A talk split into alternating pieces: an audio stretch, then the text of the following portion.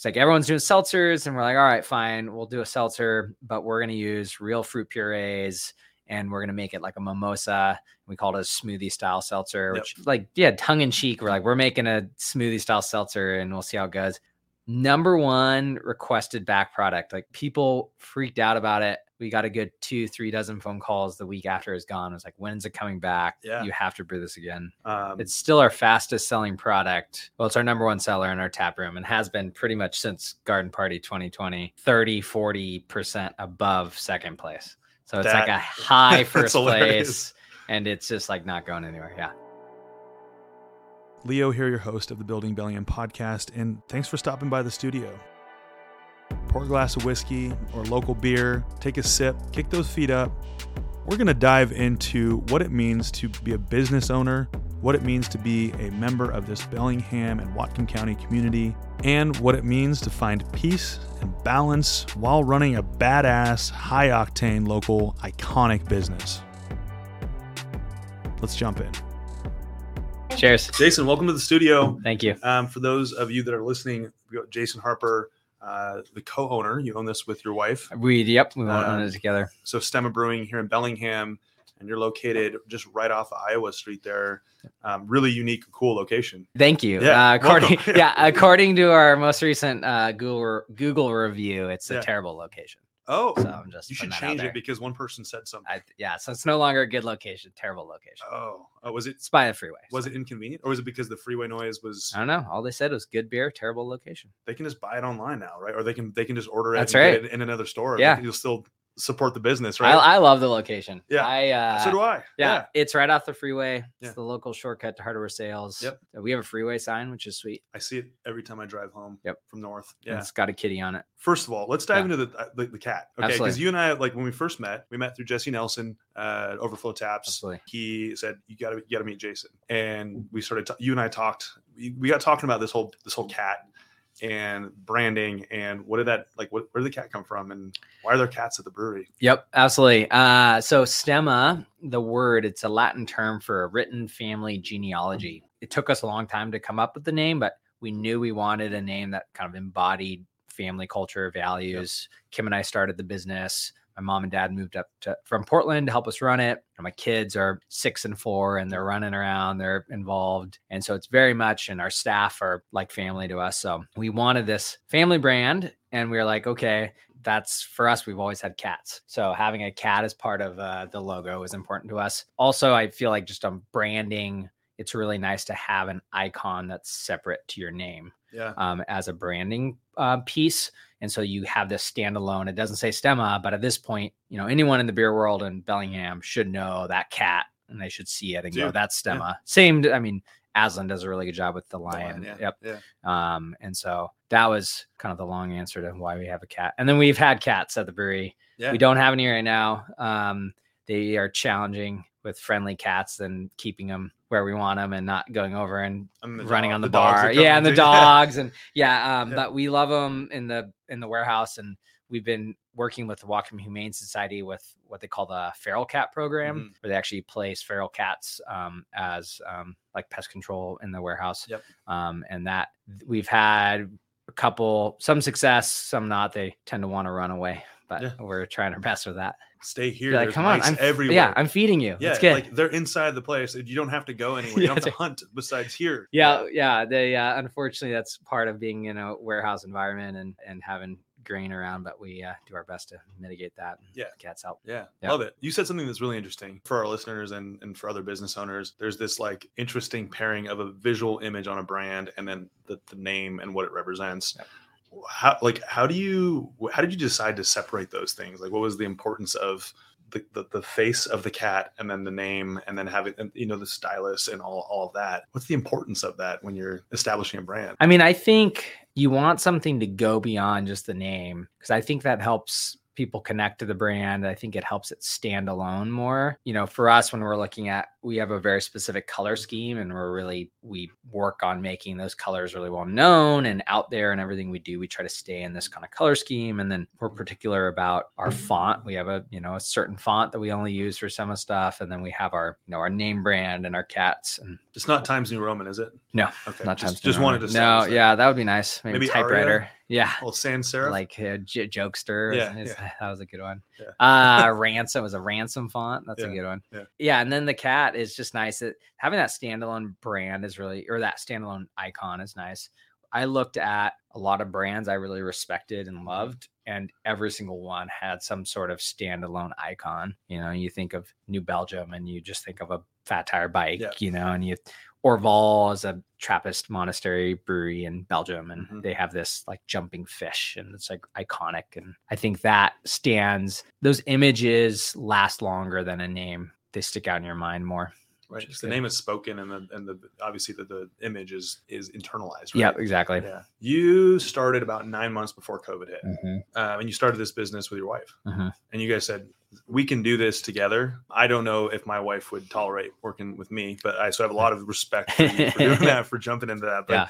tell me about the conversations around leading up to this. You had been in the distribution, the beverage distribution world, right? Yep. Tell me a little bit about that path, and then the conversation that led to let's let's do this. Yeah, I think a lot of people, especially if you weren't close to us and just kind of outside looking in, it seemed like we sort of popped up. Um, and there was a, a quote I heard at some point, I think it was on a billboard, and I love it's every uh, overnight success is years in the making. Right. And I think that is our story of, you know, it looks like we just popped up and here we are. But Kim and I have been talking about it for close to 10 years by the time we opened the doors. And we're seriously planning it for, you know, five or six of those years and Right. just talking about it for the other. So it was very much the original business plan was written in 2011 um, out on Western's campus Mhm. for one of my, I was an entrepreneur fin- finance class. One of the 400 level business classes was writing a business plan. So I had a partner for that and we wrote it on starting a brewery. And at the time we called it Fan Belt Brewery Yeah. for like car Yeah, car yeah, yeah. related sort of thing Yeah. and then i mean honestly the the bones of that business plan is what we used for stemma there there was a lot of really good um uh of meat there and and then we sat on that. I i was graduating in 2011 going i'm starting a brewery and this was at the time it was boundary bay and Chuckanut Yeah. uh Kulshan opened either end of 11 early 2012 so right Kulshan was in planning but we wanted to do it and my wife or soon to be wife at that time she reminded me we had really no money and no experience Yeah. she is much smarter than me that's Yeah. part of why we work well together Yeah, you got the, the Um, friendly reminder. yeah. yeah, it's like uh it's not going to really work so that's where i was working at starbucks at the time but um ended up connecting through writing that business plan with dickerson distributors locally about eight months after graduation they hired me on as a salesperson yeah. What did sales for a, a- you know a, a beverage distributor look like? Totally. Um, well, first off, as a 22 year old going to sales, like that was an awesome opportunity. Yeah. That doesn't happen very often. I think a lot of it was my passion. I think that got me there. It's like, Yep. hey, we know this guy really enjoys the industry and is like ready to work. So that was a cool opportunity to be given where we were, I was originally in Skagit County, but I was have anywhere between 16 and 20 some accounts every day Yep. between grocery store, restaurants, and convenience. And that that's And- all Whatcom and Skagit County. Yeah, Okay. Dickerson's all Whatcom and Skagit. I was doing specifically Skagit when I first started, Mhm. and then I had a couple routes. I ended up finishing up in Bellingham, but so I would leave the house at 7 a.m. and go to a convenience store and check back stock, right in order. And you know, at the time I was selling Rockstar was a big brand, and then also Four Loco, Yeah, I and, then, like four a bunch a of craft. Yeah, exactly, and then a bunch of craft beer and like you need, to, stuff. you need to quarter your day out with Four Locos. Yeah, totally. That helps. Yeah. and then with Rockstar, Yeah. since they took the caffeine away, just add in the Rockstar. exactly. but uh, yeah, so I was doing sales and you just pop around account to account. The sweet thing about being in distribution and in sales is you're walking into a restaurant and you're going into the kitchen and you're talking to the cook about how their day's going. And then you talk to the buyer and they talk about beer for 20 minutes and you sell them some kegs. And by the time I did eight years of that between the different routes, I knew a couple hundred business owners around the area. Um, and I knew like you know, what beers were selling and what didn't and how they were running businesses. And Yep. It was a really cool insight. I mean, similar to what you're doing here, right? Yeah. You meet with people and you gather info. I was able to gather all this info from all these other bars, restaurants, convenience stores. It's my crash course MBA right Yep. here. 100%. Yeah. And that's the best way to learn. Yeah. And then also on, you know, I was selling for brands like Reuben's and Freem and, you know, 21st Amendment. And over the course of working there, we get the opportunity to go visit the breweries and do behind the scenes tours and an You probably you probably hated getting that inside scoop and going on these tours and free beer and all Yeah. this stuff. no, yeah, it- brutal. yeah, it's pretty awesome. yeah. Yeah, when people complain about it, you know they're in the wrong industry. It's uh, it's really fun. From what I understand about the distribution world, it's it's got this chokehold. It's like a very like it's a bottleneck, right? Mhm. Of you know maybe one or two or three different local or regional or national distributors, Yep. right? So you're, you're you're going through this sales position. You're having uh, sounds like a great time, Yep. and you're starting to learn more and more about this the way this industry works. Like, what were some of the pain points you saw for breweries?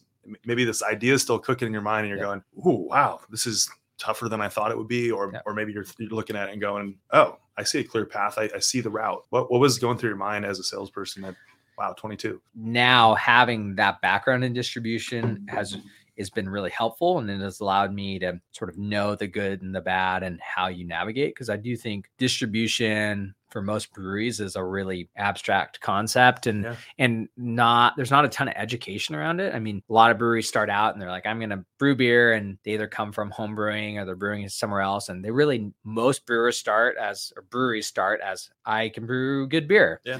And they don't the really artist, right? Yeah, Yeah. Yep. And that's you know a, that's a great spot to be at, but they don't understand necessarily the sales side of it, and they don't understand the distribution piece. Which at the end of the day, you know, you have to sell the beer. So, um, you know, I would argue it's almost better to come from the opposite angle of like, hey, if you can sell it, let's figure out how to make it. Backfill good. Um, yep. Yeah. And um, that can be hard too. There's challenges, but Mhm. I so it definitely seeing the inner workings of distribution, understanding good, bad, and the ugly. Cause it is, is I mean, it's an industry and there's it can be it's very relationship based. And so you're up against um, you know, trying to get in somewhere and they're like, well, you know, I buy from this person or I do Yeah. this and that's all good, but it's like figuring out how to navigate those Yeah. challenges and and still sell beer because it's not as simple as just like, hey, you like my beer, like let's bring it in. Because there's lots of beer, there's a lot of good beer, a lot of good beer. there's also just like the logistics, right? Like, okay, I really like your beer, I want to sell it, but I don't really want to add like another person delivering, and I can only take deliveries X amount of days, and I normally, and so it's If it ain't just like don't fix it. Like yeah, all are- that logistics make Yeah. it really hard. And so that's where knowing, you know, the different distribution relationships and knowing who works with who is is helpful. Yeah. Yeah. So you did this for you said seven years. Yeah, just just under eight. It was like seven years, ten months or something. How many months? Yeah. How many months is that? Like if we're Yeah, talking like that's right. babies. Yeah, that's right. How many- ready for oh, baby. sorry, we're like, ready. That's right. Yeah. Uh, That's Yeah, way yeah. past the time you would use months. Yeah. Yeah, don't- yeah. 92 months. 92 good, months, Good math. yeah. Good, good, quick math. if you're al- still after two, you can't do months. You can't I'm get like already- 26 months. That's, no, no, not for babies. No, they're three and a half. Yeah. and. Yeah. Then they have to like say that they're Two and a half. older than they are, right? Yeah. Because that's the cool thing is like I'm three and a half, right? Oh yeah, you always go to the round up, the half though. You have to do that. At a certain point, you Yeah. gotta. You can fudge it a little bit. You can be like three and a quarter and say you're three and a half, Yeah. and that's it's all good. That's why I say eight because Yeah. seven years doesn't sound as good. No, So eight seven years, is just under It's eight. just not reputable enough. 7 Mm-mm. years, no, no. It's okay. So you're you're seven years in. Tell me a little bit about the progression, like what you were learning, what where your mind was. Uh, This this business idea, this this business plan had been written. Then you go into this industry, Yep. and this is like crash course, amazing learning opportunity. Absolutely. And obviously, the, the thing's still brewing, if you will, right? Yeah, that's Yeah, good. That was corny. I'm working on my dad Uh, jokes. I'll drink to that. Cheers. Yeah, Uh, yeah, for us. it's bad. in my interview getting hired at Dickerson, I told them my long term goal is I wanted to start a brewery. So, I mean, that was always long term goal, always brewing. I would say probably three or four years in, I loved working there. And at that point, I think I didn't totally abandon, but I was like, ah, I'm probably here long term. Yeah. Like, this is a really cool opportunity. I'm really enjoying what I do. And then I started training the Dickerson crew on beer education. Mm. And while doing that, I was continuing my own beer education through a program called Cicerone. Oh, So, Cic- yeah, Yeah. cicerone.org. It's the sommelier, or it's the rebuttal to the sommelier program. Yep. So, sommelier is for wine, is Yep. Cicerone to beer. And so, they have, at the time, it was a three level program. It's now four levels. And so, I got the certified beer server, which is an online 60 question exam. Basically, just make sure you know the gist of beer and beer Yeah. styles. And nailed then, it. Sixty out of sixty. No, I don't think. I don't know, 54 maybe. something like Oh, that. man, no, got six success. I know. on. That's that's God. it. You know, I'm more about passing. I don't really as long as you're over passing. You have higher the- standards than I do, by the way. after that, I ran a five week course with our salespeople at Dickerson um, on beer styles and beer tasting and off flavors, and and it's really beneficial if distributors are well known in that um, because they can go and sell to accounts and really just talk about flavor profiles. And, Yep. and then I ended up going with one other guy from Dickerson, and we took the certified Cicerone exam, which is a three hour basically SAT style exam, so in person, uh, written exam with tasting and uh, we both passed that which out of the i think there's 24 25 people that took that there was only i think six that passed Wow. and we are two it's tight the- filter. Yeah. exactly Yeah. yeah, it's our hard exam Yeah.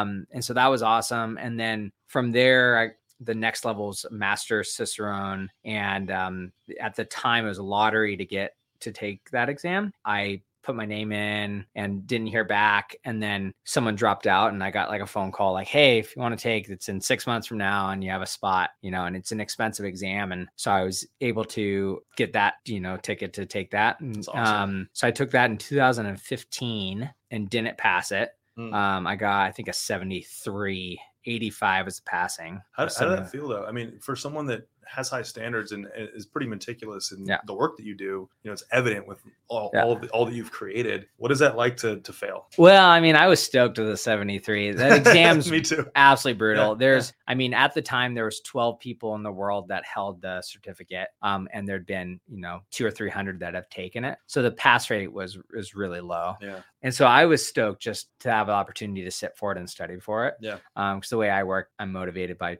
time crunches and Mhm. you know Me that too. test was Yeah. helpful to be like okay i know i'm gonna i can study now so i learned a lot just through the process it's a two day i wrote handwritten probably 60 pages between the two days Yeah. and you know there was a lot of one-on-one like this where you're talking about beer and i wasn't surprised when i didn't pass is what i should say but it was a cool opportunity and then they right while i was taking that they were introducing a new level called advanced cicerone which is now the three out of four and so i ended up going back in 2018 and taking the advanced So that's that's like right between the, the so there's the certified Cicerone. And master. So it's right in Okay, between cool, certified, advanced, master. And um, it's essentially the same as the master exam, but it's one day instead of two. And then it's an 80% pass instead of an 85. Yeah. So it's really the same knowledge you need to know. You just need to know it slightly less, you know, degree in 80% instead of an 85 pass. And then there's just a little less that they, it's less brutal because it's one Yeah. day. Yeah, it's still totally, brutal, yeah. but it's uh so I end up it, the exams in Chicago. I flew out to Chicago and took that in 2018 and passed it. And that was when Kim, you know, shortly after we got the results back for that, Kim was like, "So we starting a brewery now?" And so yeah, it was like Yeah. I think that was what Kim needed to feel comfortable. Yeah. You know, because I from the beginning was like, I can make it work. You know, Yeah. I'm pretty scrappy and like, let's just do it. And then it's like she was like, okay, now there's like we have this solid education, we have good um, experience, and then financially we are at a better spot where we get big money from the bank. So So yeah, tell me about that. So you're you you now have this education. You have your your wife's approval. She's like, you're we are, you have got you've gotten the, the certification. You're good to go. She felt more comfortable in in saying like putting her you know her weight behind it as well, right? 100%. So tell me about like this whole experience. Have you had you ever gone to the bank to get a business loan? Like tell me about this. we- you know, we had bought in a house, so we did like, yeah, please. Um, we'd done a mortgage there, but very much different when you have to go in and pitch a business plan. And talking about Kim really quick, my wife Kim, um, she meanwhile as I'm doing uh, beer distribution, she is um, working for People's Bank here in town and, and in finance. So she at that time was a certified financial planner, Yep. or nope, that's not right. She never got her CFP, but she's a financial advisor for Fi- them. yeah, okay. Yep. So she's getting really a lot of the banking experience and a lot of business admin experience there. And so it was nice when we started looking at loans. She knew the ins and outs of banks a bit and knew like, okay, here- yeah, which banks are we going to talk to? And with a business loan like ours, you know, really we're looking for a small business association loan, Yep. SBA loan. And there's really only certain banks in town that do it. And then you've got to have a bank that has a high risk tolerance. And Yep. even with our relationships with people's, there's no, they don't touch new businesses. It's Yeah. just not what they do. So um, we ended up going to another bank locally and um, and yeah, we ended up. I mean, we talked with a handful of people, but really seriously, just with one bank, and Yeah. luckily they were able to finance us. And it was interesting because at every bank we talked to, their question was always, "What other production brewing experience do you have?" Mhm, And I came from, I was an avid home brewer, and I mhm. homebrewed a ton and then I did beer sales, but I never commercially brewed. I do think it was helpful. You know, I worked on cars as a kid and my dad was a mechanic. So I, I do think that piece, you know, they looked at and were like, ah, he's a mechanical at least. He's got Yep. that mindset. But yeah, that was always a, a rebuttal I had to kind of come across. Like, you know, I don't have uh, I don't have brewing experience, but let's talk about the business experience and let's Yep. talk about how I'm going to run a successful business. Because like we mentioned earlier, I think that at the end of the day matters more. I think how you approach running a business and how you work the finances, you know, allows you to make the good beer because you can make amazing beer, and if you don't can't brand it and can't sell it, Yeah. um, unfortunately, it's not going It's to like work. the so. two Venn diagrams that have to cross. Yep. Yeah. At this point, you are 27. Is that right? 28? 28? Right? Oh, that was 2018. Yeah, Yeah. 28. So you, you made this decision. You know, Kim gives you the, you know, hey, we're doing this. Um, you, she had the experience on on the financial side of it. You go and you have a gap because you don't have any experience opening a business, which is always such a funny, like, like weird spin, right? Because how are you supposed to get experience? It's like, what's on your resume? You're like, well, I don't have it yet, but here's the, how I'm going to do this, and like I'm betting on me, and here's the systems I have in place, and here's what I'm going to do. How do you project that in a moment like that when someone's like, "What's your experience?" How do you overcome that that type of question? we were able to just talk about experience at in the dist- distribution world and had the opportunity there after sales rolled into more of an operations role where I was doing some hiring and I was seeing the back end business side. Mhm. So I was able to talk about that and managing people and and then also training. Yeah, I think going through Cicerone and then training the sales staff at Dickerson, that was really good like resume builder for that. Yeah. And proving that, hey, I can train a team and we can get people to these results. And Yeah.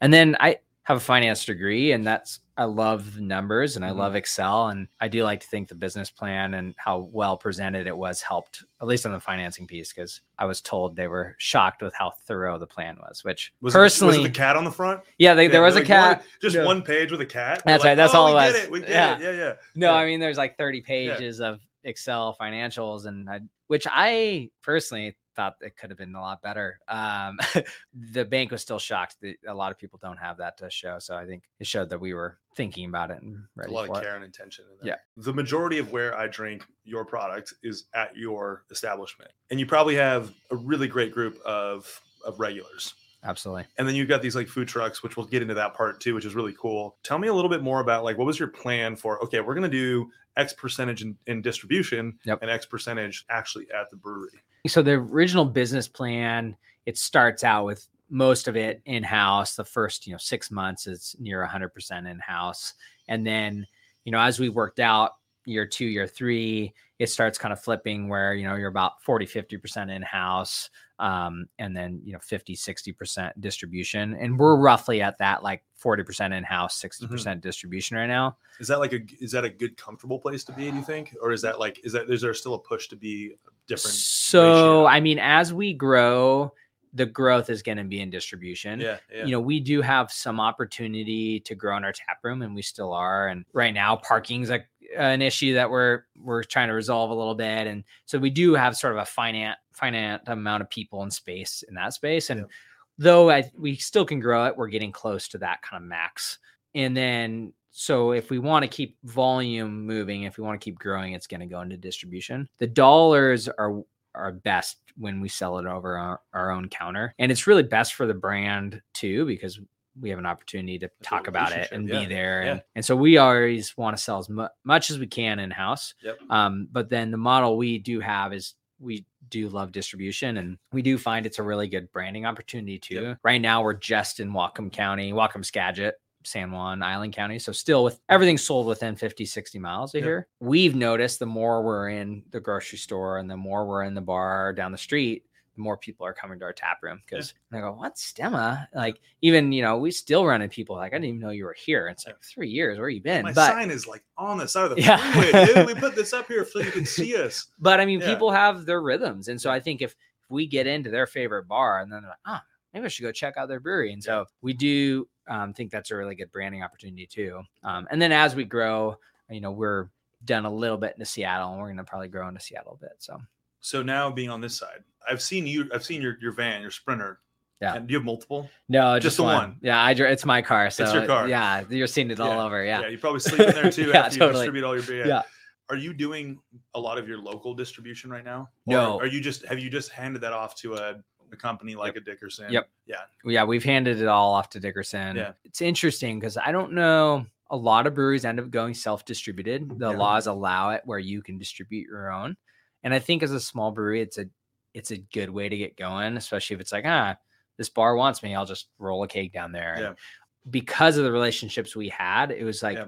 hey, I've got 11 of my best friends selling beer for a local company. Like, why wouldn't I go that route? Yeah. And so I think right away, like our numbers with them, I mean, we hit a point where most breweries w- would hit in like five years in distribution, and we hit that within like a year. Um, and that's purely just based on relationships. I don't, I mean, I think you could do it too, but I mean, it was made it a lot easier that we just had those relationships and we're a local brand and all those things really worked in our favor. Um, but that was a no brainer to have them do it. You pay for that service, but at the, end of the day, they're doing a really good job. So, um, what they've done is they've created this widespread audience, right? Yep. And it's just like any other types of advertising where you, you realize that a Joe Rogan, which we're number two right behind Joe Rogan, by the way. yes. Um, but but but like somebody would go to that person because of the audience, right? Yep. That's totally understandable, and you pay a price for that, and that's how that person makes money. And Yep.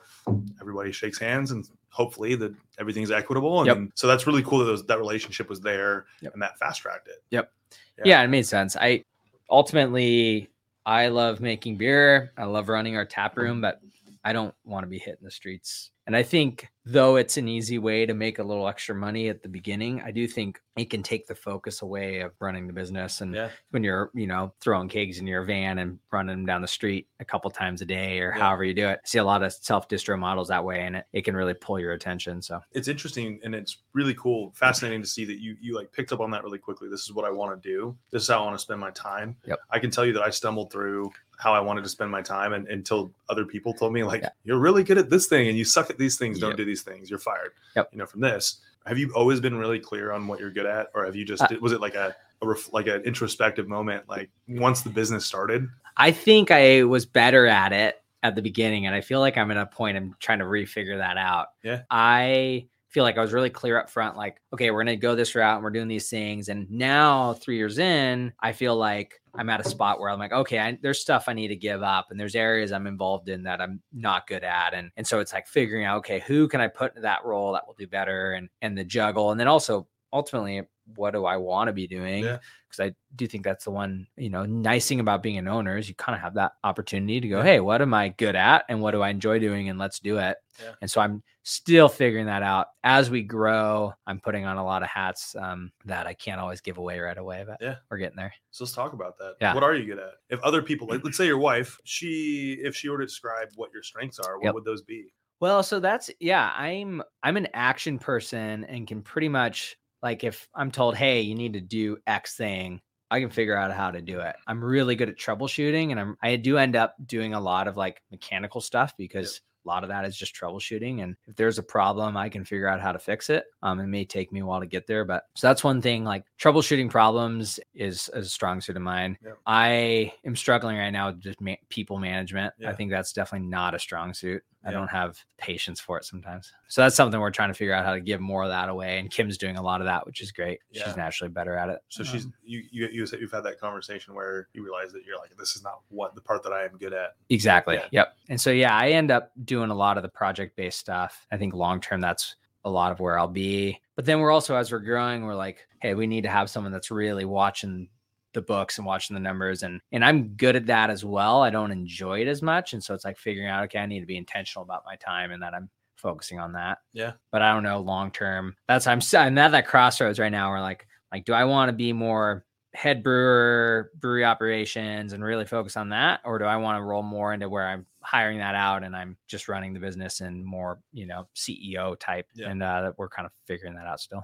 Yeah. Yeah. Okay, so let's let's just like rewind back to 2019. Okay.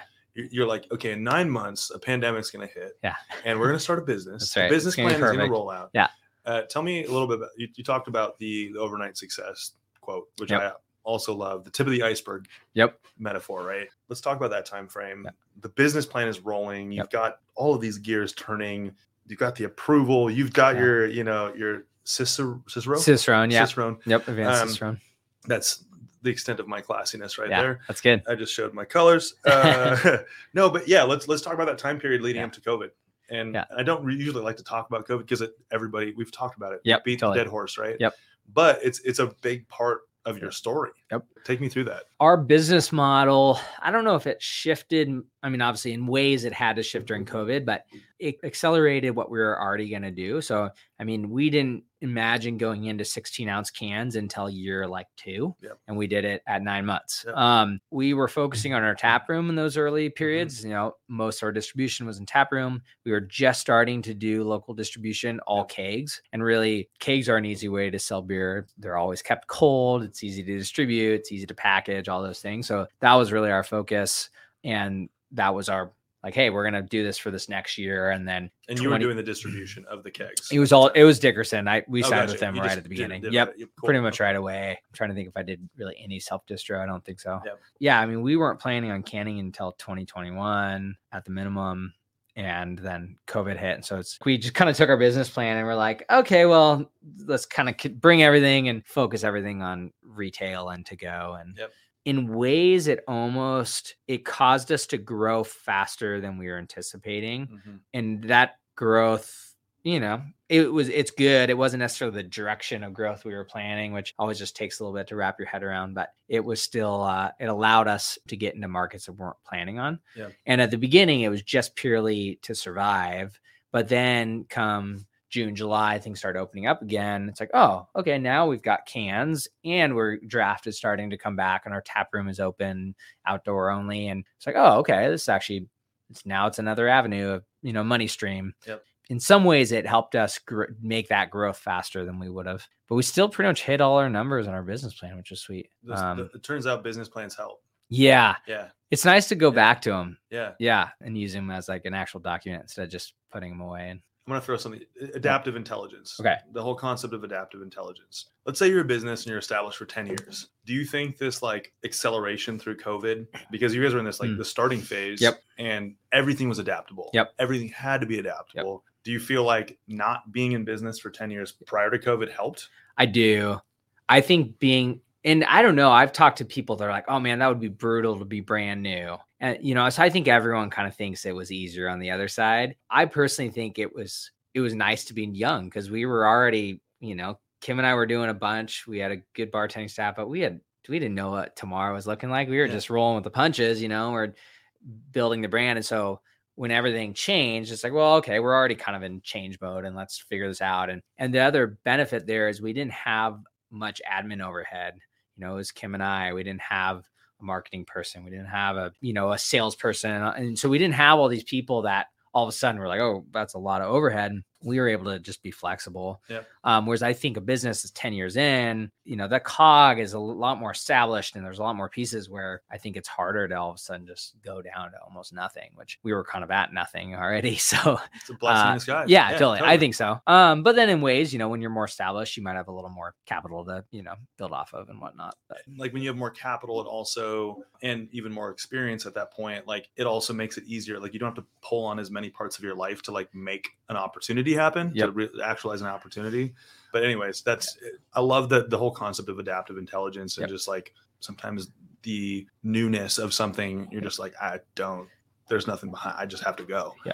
One thing I think COVID did for businesses is it figured out which businesses could adapt and which ones were like willing to change. Because, you know, I think you saw businesses, beer or not, you know, have been around 10, 15, 20 years. And you saw some that were adaptable and figured it out and were like, hey, like I think of Mac and Jacks, they Yep. never once run cans. They're like, well, we're canning now. Yeah. It's like no one would have thought they would have saw the day. But there was other examples of brands that were like, nope, we're just not changing. We're Gotta just gonna here can't yeah, here yeah, Oh, we're, yeah, we're just gonna shut down and we're gonna w- ride it out. we're gonna And, go down with the ship Yeah, whether or not that worked or not long term for them, but I think you really saw which businesses could figure it out, and and I think ultimately it made those brands stronger. You know, the Yeah. the older brands that could reinvent and refigure it out. I think they're probably stoked at the end of the day that they sort of were forced to make some moves. I think. it's funny just the throwback to smack middle of covid covid when you and gary and Mm-hmm. uh, the guys over um, at the uh, birmingham Yeah. uh, dakota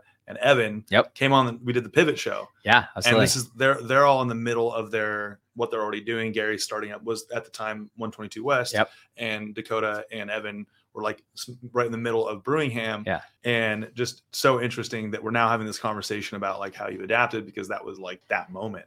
yeah, because I mean, when were when was that? Was that March? June. Okay. Yeah, I think we cool. did. I was doing an episode a day. Yeah, that's live streamed on Facebook, and I was like, I even snapped my chair that I was in my home office, like because I was leaning just- back yeah. on it. It got Doing like, it all the time. yeah, and it was an amazing experience. But I was really tired of talking about COVID by Yeah, the end of that. Anyways, the whole point is that like I, Yep. I vividly remember our episode, which was that Zoom call live stream on Facebook, and we had just met. You had the stemma flag behind Yeah, you. Yeah, totally. Yeah, we. I mean, at that point, we are all just figuring it out because Yeah.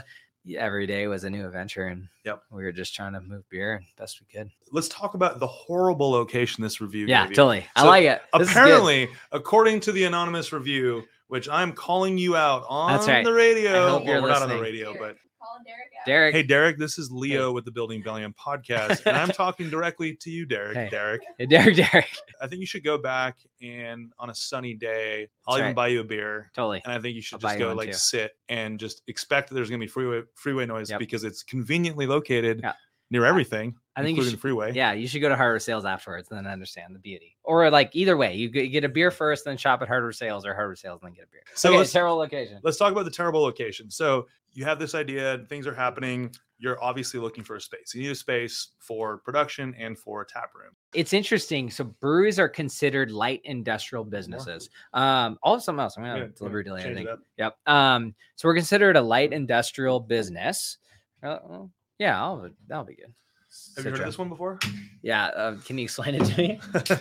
no, it's a beer. We're drinking Citra single hop, It's a beer. Part of our Citra rot- single hop. rotating single hop series. By the way, um, whoever did all of your design for your cans, I love the branding. It's so like this like retro, like Miami kind of yeah. So 80s. one thing I've, I've learned recently, and anyone listening that knows art's is gonna laugh that I just recently realized this, but it's like it's called I think Bauhaus. It's a German. I might be saying that way wrong. Um, but it's a, under like the style of Bauhaus. It's this very geometric line art, and uh, yeah, we have some art in the brewery that's similar. Mhm. And um, when we got into canning, um, Blind Tiger Designs helped us out, and then we now have an in-house branding guy that's been doing awesome. And and yeah, we love it. We feel like the cans just got to be bright and fun, and It's got a lot um, of energy to it. And yep. and I know like every time I walk in, all of the different colors are Mhm. like it's it definitely is an uplifting energy. It's like uplifting and energetic. it's bright. Yeah, it's yeah, we have yeah. a white ceiling, which might be the only brewery in town.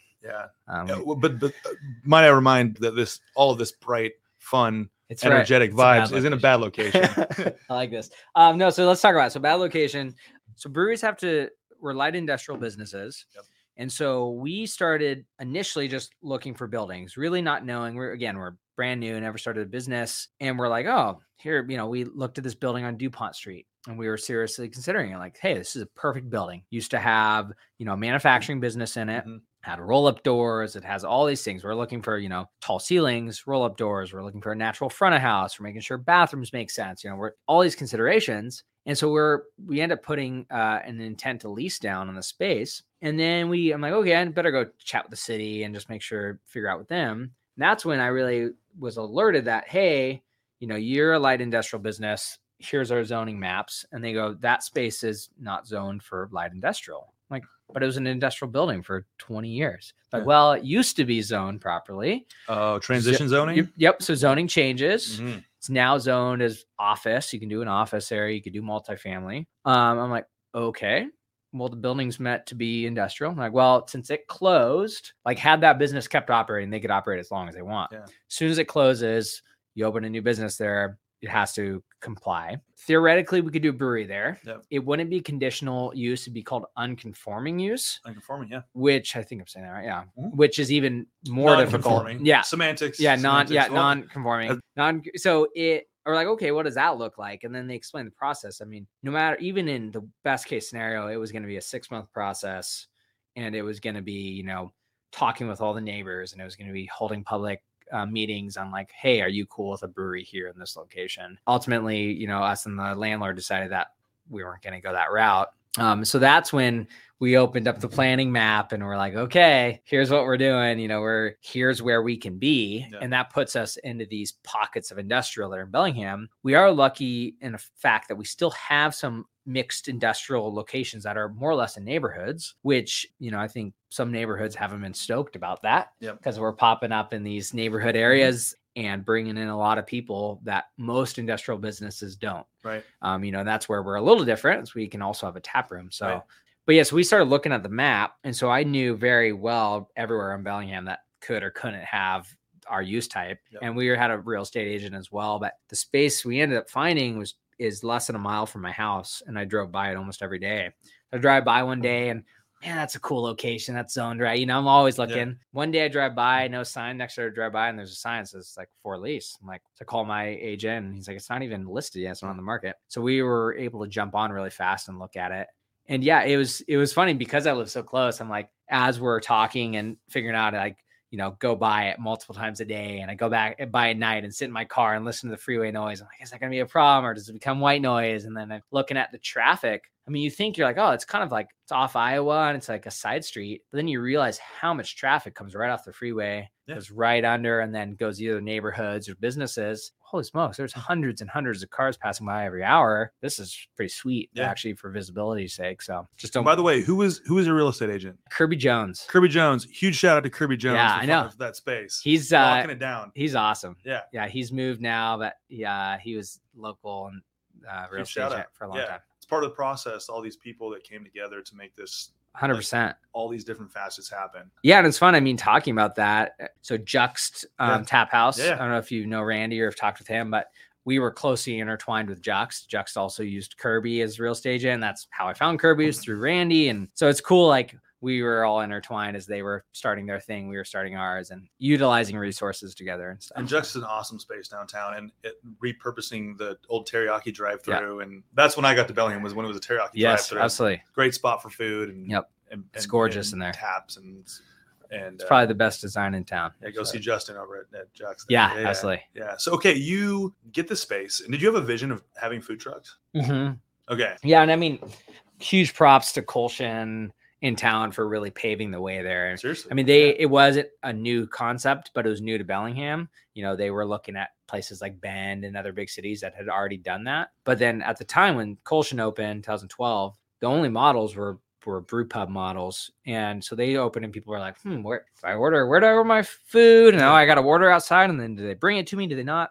By the time we opened eight years later, everyone knew. No, there's no questions. It's just like, "Oh yeah, cool. You got a food truck here. What truck is it?" Okay, I get it. I order here for my food. I order here for my beer, and we love it. Food industry is a hard industry, and I would, Brutal. I don't want to be in it. Yeah. uh, I really love beer and I love people, and so we'll do that. We're and good there's a line in the sand. I want to be really clear that a lot of the times the service industry gets lumped together. Yep. And it is all part of one kind of umbrella. Yep. But there's you just drew a line in the sand between the food Yep. and beverage. Mhm. And I haven't really heard a lot of people split those apart. I know that they're separate. I know they're different and they operate differently. Tell me a little bit more about like why you have respect for the people that do the restaurant, Yep. but why you wouldn't do it. Yeah, I mean, it's just a different business model, and really, uh, our space and the way we set it up, we think more of ourselves of like a coffee shop. We're the afternoon, evening coffee shop. We want to be a place where people can walk in. No one's gonna come and go, "Hey, what do you want?" There could be someone sitting at a table for four hours. We Yeah. never once are gonna like. We won't even notice. Probably they don't have a drink. You know what I mean? Like we might go and chat with them, but we're not gonna be like, They "Oh, have free Wi-Fi. If you've seen yes, the big thing these days is fre- free fresh, Wi-Fi. fresh beer." Sam has free All Wi-Fi lowercase, and one fresh word. beer. No, Yeah, fresh beer is the yeah, password yeah. for the Wi-Fi. Oh, fresh beer. Yeah, the password. Oh, I thought you were gonna say. Well, they do have fresh beer yeah, too. yeah. You know, we think of ourselves as this sort of come in, you can you're ready to order beer, come up to the counter, you can order a beer, you can come sit down, you can meet friends, you can bring in outside food, which we mm-hmm. love, especially with cater towards family. We love Yeah. families. And so sometimes you you're just gonna make a PB and J for your kid and yourself, and you want to just go get a beer and sit down. Whereas, you know, it's a different experience at a restaurant. You're you can't really you can't do that. And there's obviously really good things about restaurants. Right. And so, but they're just a different feeling. And then food trucks on site. I mean, that allows that perfect both worlds where they're able to they can have outside customers that don't even buy beer from us Yeah. and they're on the corner there and people can just come buy from them but then they're also you know have a captive audience of people Right. drinking beer and they can go out and It's a really good collaborative um, win-win, right? It's really cool because they provide something that you don't provide. Yep. But you don't want to do. Yep. And they do it well. Yep. And you can focus on your on your skill set. and i would argue in those scenarios both companies are better off and make more like are more profitable versus like doing it together. Yep, because they can just focus on what they're good at and they can just, hey, this is my little thing and I'm going to be really good at it. Here's my thing and I'm going to be good at it. And sometimes, you know, models just get too complicated. And so Yeah. outsourcing it's really nice. It's like that whole concept of mile deep, inch wide versus Mm. mile wide, inch deep, right? Mhm. You're like, you don't need to do everything. You can do, but you want to do this thing really well. And they 100%. want to do this thing really well. And you can do those things, those two holes in the ground can be right next to each other, right? 100%. Let's let's pivot a little bit to the space you talked about Can it we being just not use the word pivot anymore? Can we pivot. Can we This be is- over? actually, that was this a is- 2020 term Thi- that we were uh, gonna- Okay, so we're pivoting. No, we're not pivoting. we're moving on to. I don't know. What, what do you want to use instead of pivot? Oh man, we're trans. No, I- Transitioning. we could trans. He, I'm still Yeah, healing. Yeah. We're That's moving. fine. We're just like We're moving on. direction. Yep. Yeah. We're redirecting. That's a very corporate buzzword that I feel very safe with. Okay, so we're Okay. redirecting. We're gonna use safe words. So at the time that you were just you were just kind of like planning out exactly how you wanted to be. You wanted to be like a coffee shop. You wanted people to come in and be able to bring their family. That's always the big question is like, do I do do I make this like 21 plus and do I have this only be for people that want to have a, a Mhm. you know, it can be loud, Yep. but it's like because of a bunch of like adults are being loud, Yep. not because kids are being loud. And you had kids. Yep. Was that part of like your process of like, did you say, you know what, I'm okay missing out on the people that that like only want to go to a place that has beer and they only want to be around adults? Yep. Like what tell me about that process. Yeah, it's a really good question. I mean, it's interesting. Even early on, when I wrote the original business plan as a 21 year old, it still was intended to be family friendly. But I think we doubled down on that as you know, we started with a mm-hmm.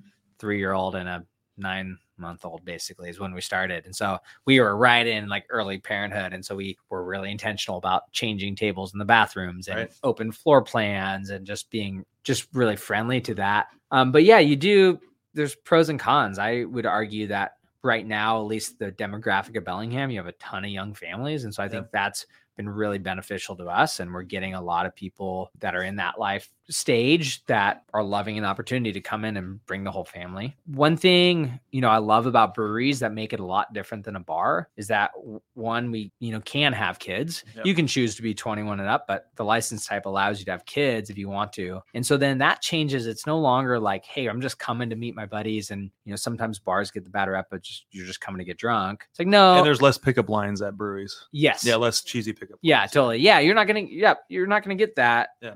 You know, when you're like, it's a lot more just family friendly environment, Yep. and we like that. So people can just come in and just relax and um, get a day beer and don't feel like they're you know an alcoholic sitting at a bar in a dark dingy bar. Yeah. Again, that coffee shop vibe. We have the bright bright feel, big windows. We want people to just feel comfortable and hang out. And, And, and you can drink multiple. you can have multiple. You can have multiple. We'll, we'll Yeah. allow it. yeah, Even totally. you, Derek, we, you can have multiple. You can have you can have as many as you want. yeah. Yeah. So okay. Well, well, not as many. Yeah, we gotta watch. That's right.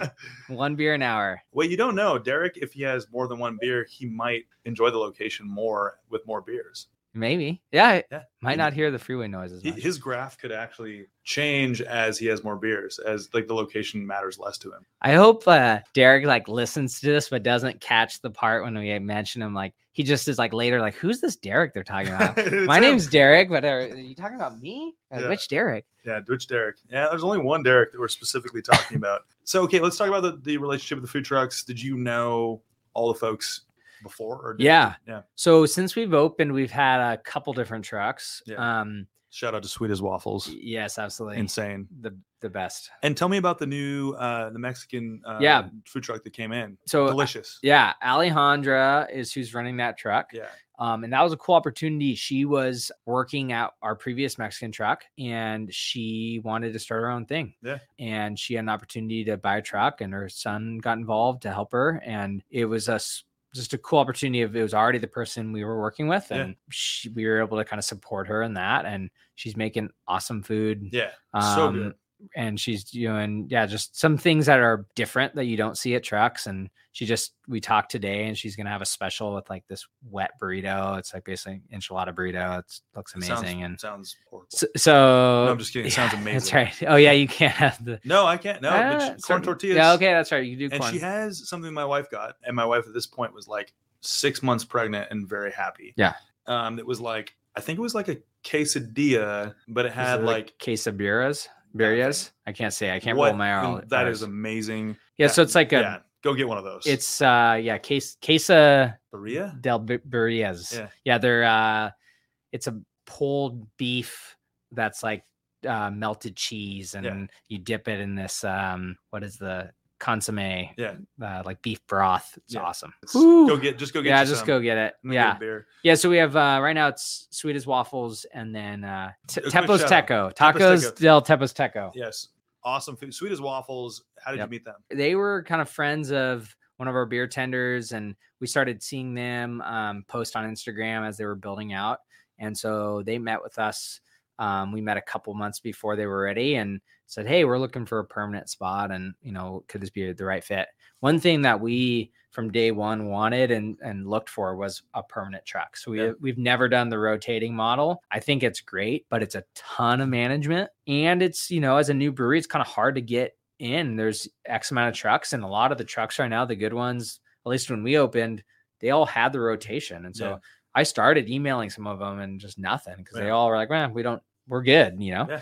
and so then we're like okay maybe a permanent and so working with a track that's just there six seven days a week um it's pretty sweet all around and they're delicious. Yep. The savory and sweet. I've had both. And my lovely pregnant wife also really enjoys sweet as waffles. Yeah. I, so- I bet and you the cool part my is kids dr- it's they love it. every time yeah we can't get go there without it And they have gluten free waffles. yeah i haven't had those And you little dinosaur on top. yeah the dinosaur is a good touch So you and the cool part is you could do a sweet and savory waffle, or you can go eat Mexican food and then have a sweet waffle. Yep. So it's a cool, it's a good combo very interesting but cool blend. Yep.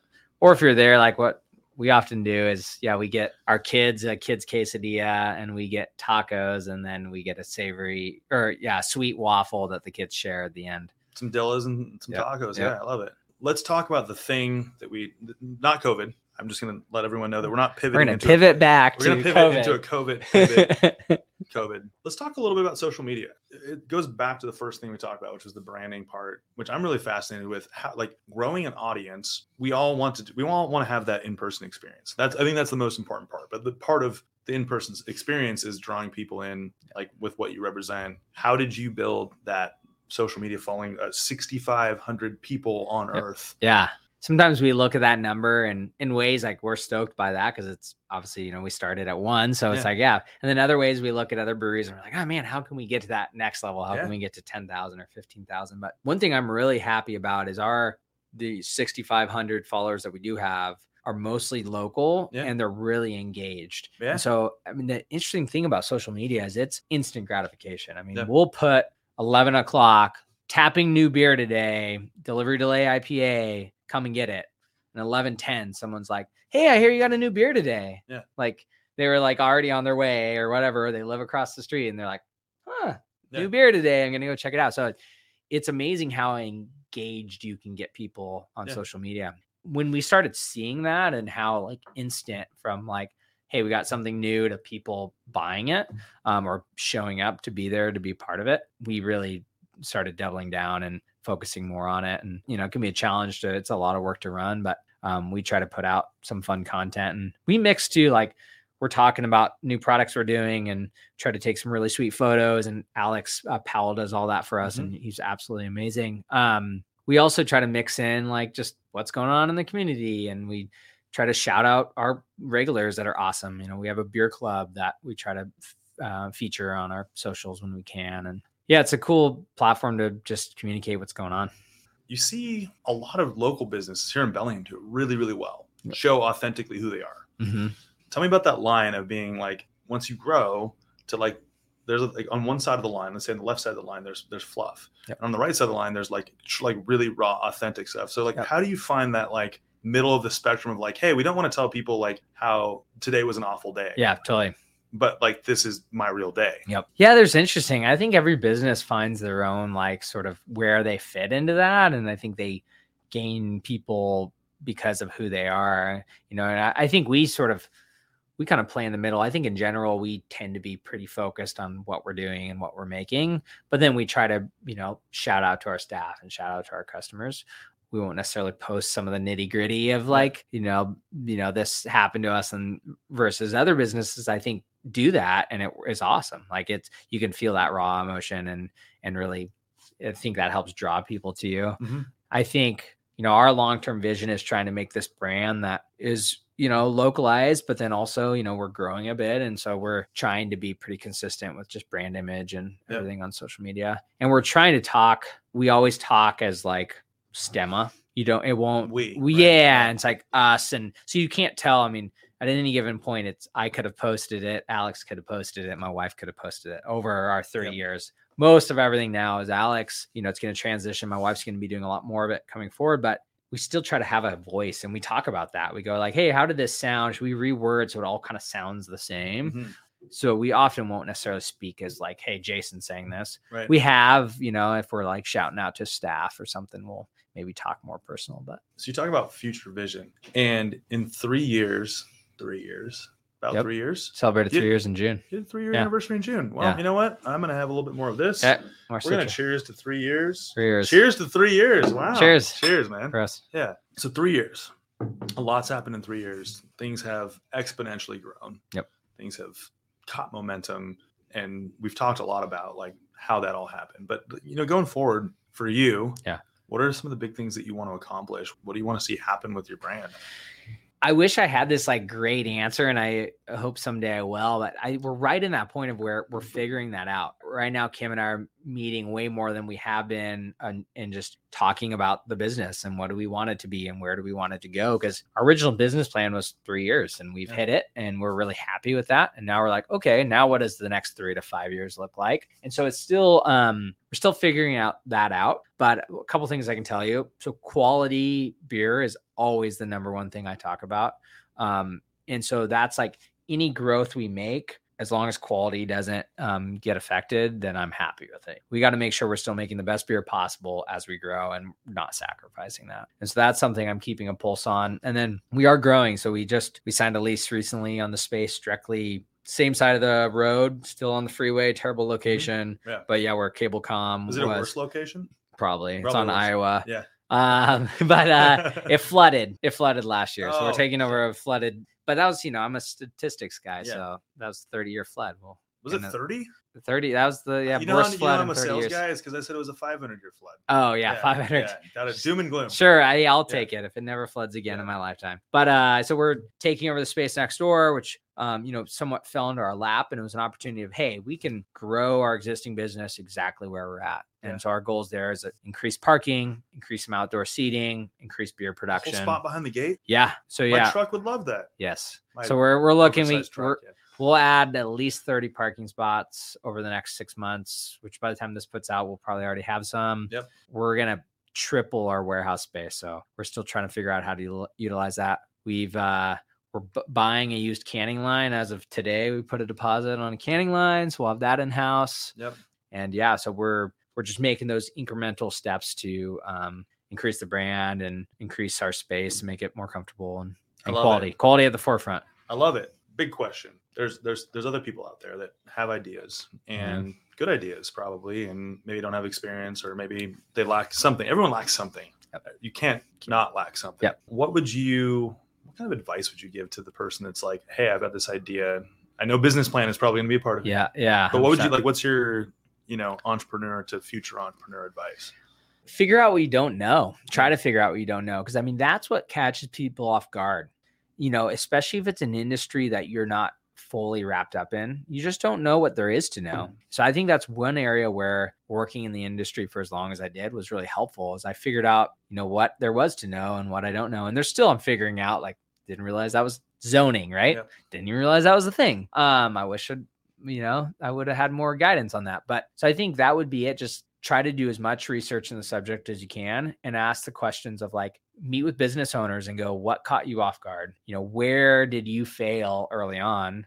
And we did that too. And that was helpful. We met with a good dozen business owners over a couple week period right as we were launching our business of like hey give us our your advice what would you have done better what would you have done differently Surprisingly, it comes really easy. Like, oh, oh God, Yeah. one problem. yeah Oh, totally oh, this other let me. Yeah. tell you Let me tell about you- yeah, how yeah. i mean people Yeah, are pretty yeah. easy to tell you how they screwed up Yeah. and you'll still you'll make a bunch of different mistakes but um, i think as much as you can figure that out early on and then just i don't know go for it. I strongly believe in business you got to go all in. I think i see some businesses where i'm like man if only that person would get rid of their other day job and just focus on what they're doing i think you just got to go for it because i think it shows sometimes when it's like oh this is like really sweet but you can tell he's still doing 10 other things over here and it's just like do what you want to do and do it well. Yeah.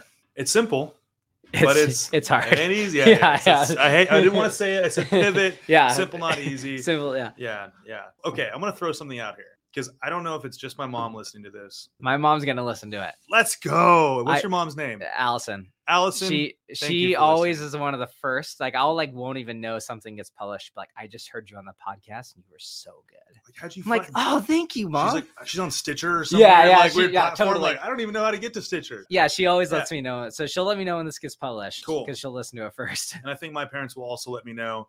But Okay, if there are other mom. people, which I do Yep. believe they're out there, Okay. I've met some of them randomly out on the town. If you listen to this and you message the Building Bellingham podcast and you mention the episode, like, hey, I love the episode, I'll buy you a beer sweet at Stemma. Okay, Tiffany here with some terms and conditions. This episode dropped on October 21, 2022, so we'll honor this offer for the first three months this episode is out there in the world until January 21, 2023. that's awesome So it. if you're listening, mom, you can have more than a half beer. No, but actually, I will. I will Yeah, do that. So full- full message pint. our our Instagram, uh, the Building Bellingham Instagram. sounds good Sound good? we'll get him beer Cool, Jason, that's easy dude. Thanks for coming and joining us. And we have a little bit left to to finish here. we got if it we need to call you an Uber, we'll call you an Uber. everyone can have a Or you can sleep in your pints. van out there, which is fine. i got won't. space I won't call Johnson's on you out there. Um, but thank you so much for joining us. And, Yeah, and sitting down. And this is episode two of Sweet. season four. Episode. I always have to look at Tiffany because Yeah. I don't even know. We're just going.